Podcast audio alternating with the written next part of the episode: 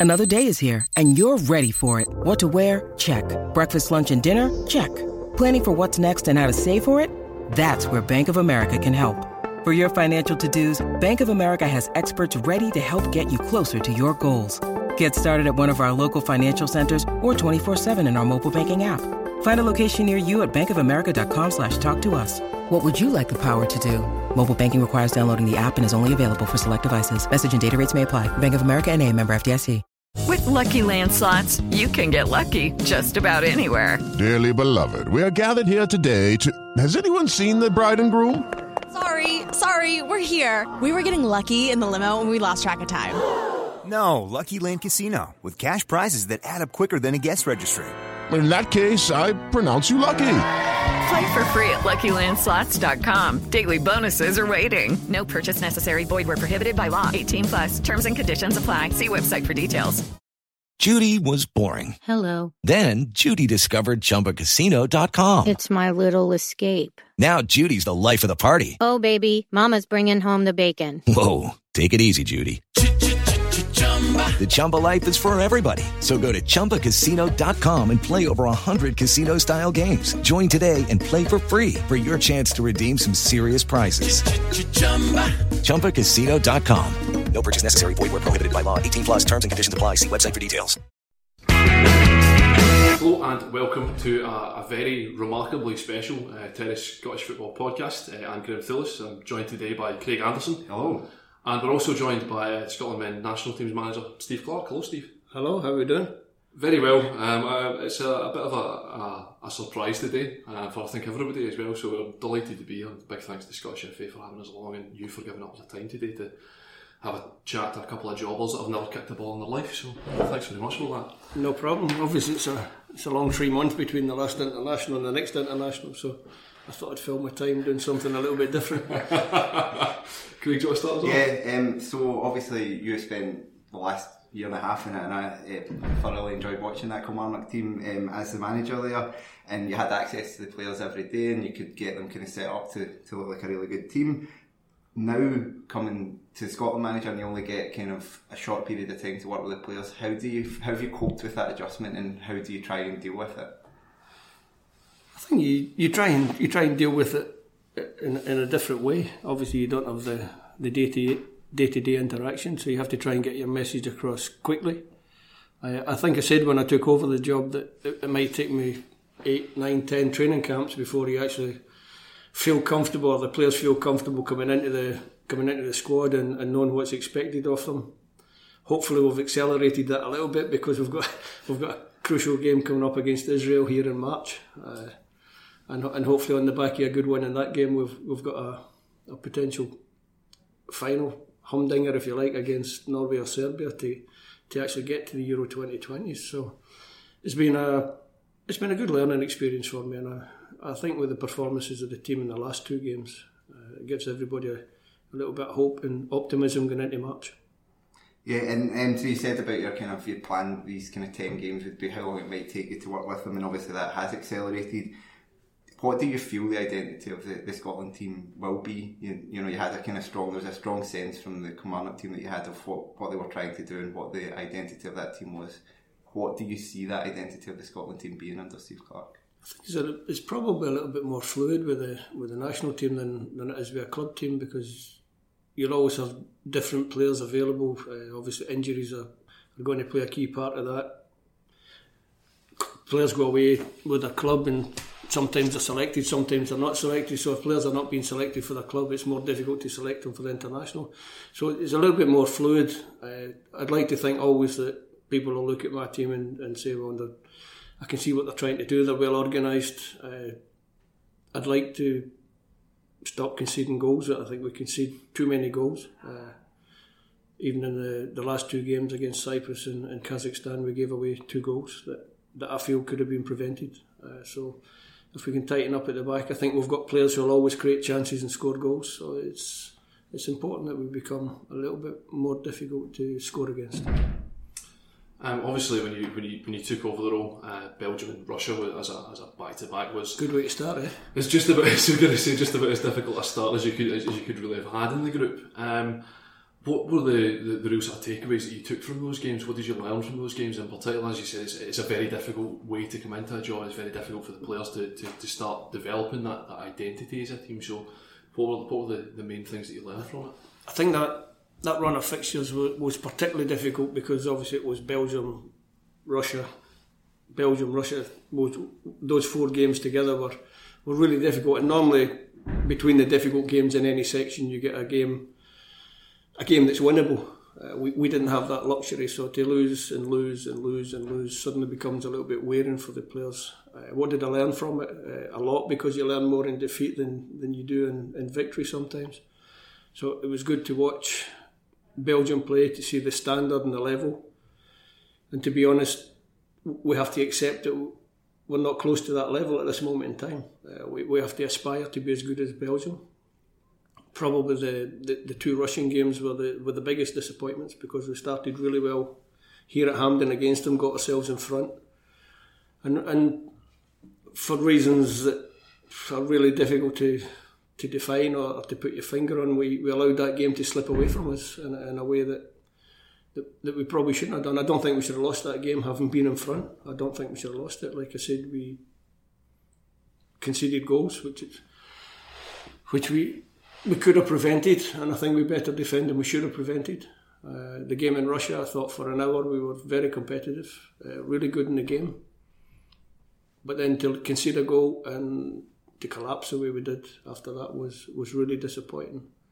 I said at the time, I hope that's a, a, low point and we can build from that. And since then, we've had three victories, which is good for confidence, and obviously good for for the players. They feel better about themselves. They understand uh, what you have to do to get results at international level. But the short answer is, at this moment in time, we're, we're too far away from Belgium. The, the top teams are, are better than us uh, and we have to find a way to be much more competitive against the tier two teams or the level two teams that so the, the teams seeded two. I think we, we should have been more competitive. We should have been able to get a result against Russia, and that's something that we have to we have to put right. No, in, in that group section, we, we played to our seeding. We were seeded three. We finished third in the group. Uh, is that something to celebrate? No. But it could have been worse. We could have finished fourth, and then you play below your seeding. So small steps. Uh, as a manager, you're always looking for the little positives. So, so we played to our level, uh, but we have to learn how to play above our level, and and hopefully in the coming matches, in the coming years, if I get that long in the job, that we, we become a a seed, a second seed rather than a third seed. And then start punching up from there, ideally as well. So yeah, that's what yeah. you have to do, but you have to make it in small steps. So yeah. if if you if you seeded third, you have to make sure that the minimum is you finish in that third seed position, uh, and then you try and chip away and, and, become a second seed. And then once you become a second seed, you, your ultimate ambition would be to chip away and, and become a top seed, which at the moment looks a long way away. But in international football, sometimes it's not. It can be a little bit cyclical, and things can change quite quickly. One one team that's suddenly very good just now can can lose three or four key players and, and not be as good in the future. Excellent. Um, You've spoken previously as well about the, the importance of your, your early experiences in football and how those shaped you as a player and shaped you as a coach as well. And then following on from that, as a, as a coach, you've been alongside Gullit and uh, Mourinho and Dalglish, and you've been against some of the, the sort of the biggest names in world football as a manager as well. Have you taken influences from every single one of them, or is there, is there one which has been a, a sort of a, a bigger influence on you throughout your career? No, I think you you always take little bits from I think from every manager that you've ever played with, even the ones you didn't like as a, as a player, the ones that didn't play you. Uh, Swelling more in defeat again. Nah, you, you, learn and, and, you look at them and you think as a player, if you've got a manager that doesn't play you, leaves you out the team, how does he handle the situation? Is he good to you? Does he talk to you? Does he ignore you? Uh, does he try and push you out the club? You look at all those little things, how people handle you uh, as a person. And and I think the if you're going through them all, I mean, the, the, all the people that you mentioned there are great. You didn't mention Sir Bobby Robson, who was course, was yeah. fantastic. Uh, I worked with Bobby in Newcastle for a very short spell, but learned a lot from him about in terms of how to handle people, how to how to deal with the human side of footballers, which sometimes people forget about because they are human and they've got problems like everybody else. And Bobby was great at man management. Uh, I worked with Mourinho, who was very, very precise on details and very intense and very driven. And that was a fantastic experience. On the back of that, I went to work with Kenny, Kenny Dalglish, uh, Sir Kenny Dalglish, and was almost the complete opposite of Mourinho. I'm not saying Kenny wasn't focused; he wanted to win. He, he had the, the same uh, same desires, same same need to win as a, as any top professional, but w- was totally different to to uh, Jose Mourinho. And Kenny was a little bit more laid back and allowed the players a little bit more leeway. And, and always said you'll get you'll get something back from the players. And we had good success at Liverpool as well with Kenny. So always looking. Uh, different people have different ways of working. I try to take the best from all of them, try not to use the worst of any of them, and, and, and try to just be me as as a manager. I didn't try to copy anybody. You just have to be yourself. I've got my own style, my own way. Uh, I'm not, believe it, well, you probably on the back of this, not very talkative. Don't don't overspeak to people. Uh, can be a strength, can be a flaw, but that's me. That's just the way I am. So someone someone said to me many years ago, just be yourself, and if that's good enough, then that's fine. What is it you think that those people saw in you that made them want to work with you? What do you think Jose Mourinho, what do you think Kenny Dalglish saw that made you think, I want this guy? Well, aside from the obvious fantastic talent, uh, no, I, th- I, think the fact that I'm a very honest person. Uh, I think when, if you're an assistant, it's good to support a manager and, and be with a manager, but uh, it's, it's also really important that they know that you've got an honest person at the side, and if you need to say something that might upset somebody, uh, you have to say it. So I'm a very honest person, so I think that that's a that's a good trait for for any person to have. But I think as a, an assistant manager or a coach, it's it's very important for a manager to have a an assistant who's honest. Have you found your, your relationship with other managers has, has changed now that you're, you're Scotland manager and you're asking them to give up a little bit more? Can, you, can we can we have your players for a for a period of time as well? Believe it or not, I don't actually ask the managers. I just pick the squad. just write it down on a list. You just pick the squad. You put the squad out. Obviously, the the clubs all get informed that you're picking the players. So in terms of that relationship with other managers, not really changed. The only difference is you don't see them periodically on the side of the pitch because I'm no longer required to stand on the side of the pitch except in international games. So, nah, no real change in relationships with managers. Uh, if I bump into any of them, you spend the time of day, you're polite, you're courteous, but they've got their job to do and I've got my job to do. Yeah.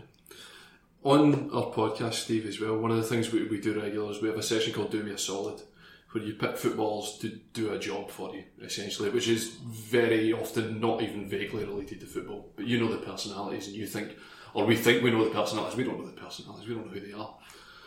So we put together a couple of scenarios and I wondered whether you'd want to pick one with us as well. so the the first one is uh, Scotland reach the playoff final and it ends in a draw. And there's a penalty shootout, and the penalty shootout just goes on for hours. Just players keep scoring, keep scoring, keep scoring. So you, the referee steps in and says, "What we're going to do is, for in order to decide what's going to happen here, who's going to progress to Euro 2020, we're going to have a talent show. So we need to pick a player. We need to Scotland need to give us a player from the squad who's going to do a talent show. Would you like to select someone who, who in that situation as a manager, who are you picking as the as the member of the Scotland squad to step forward, send Scotland to Euro 2020 with whichever remarkable talent that they have? Wow. we,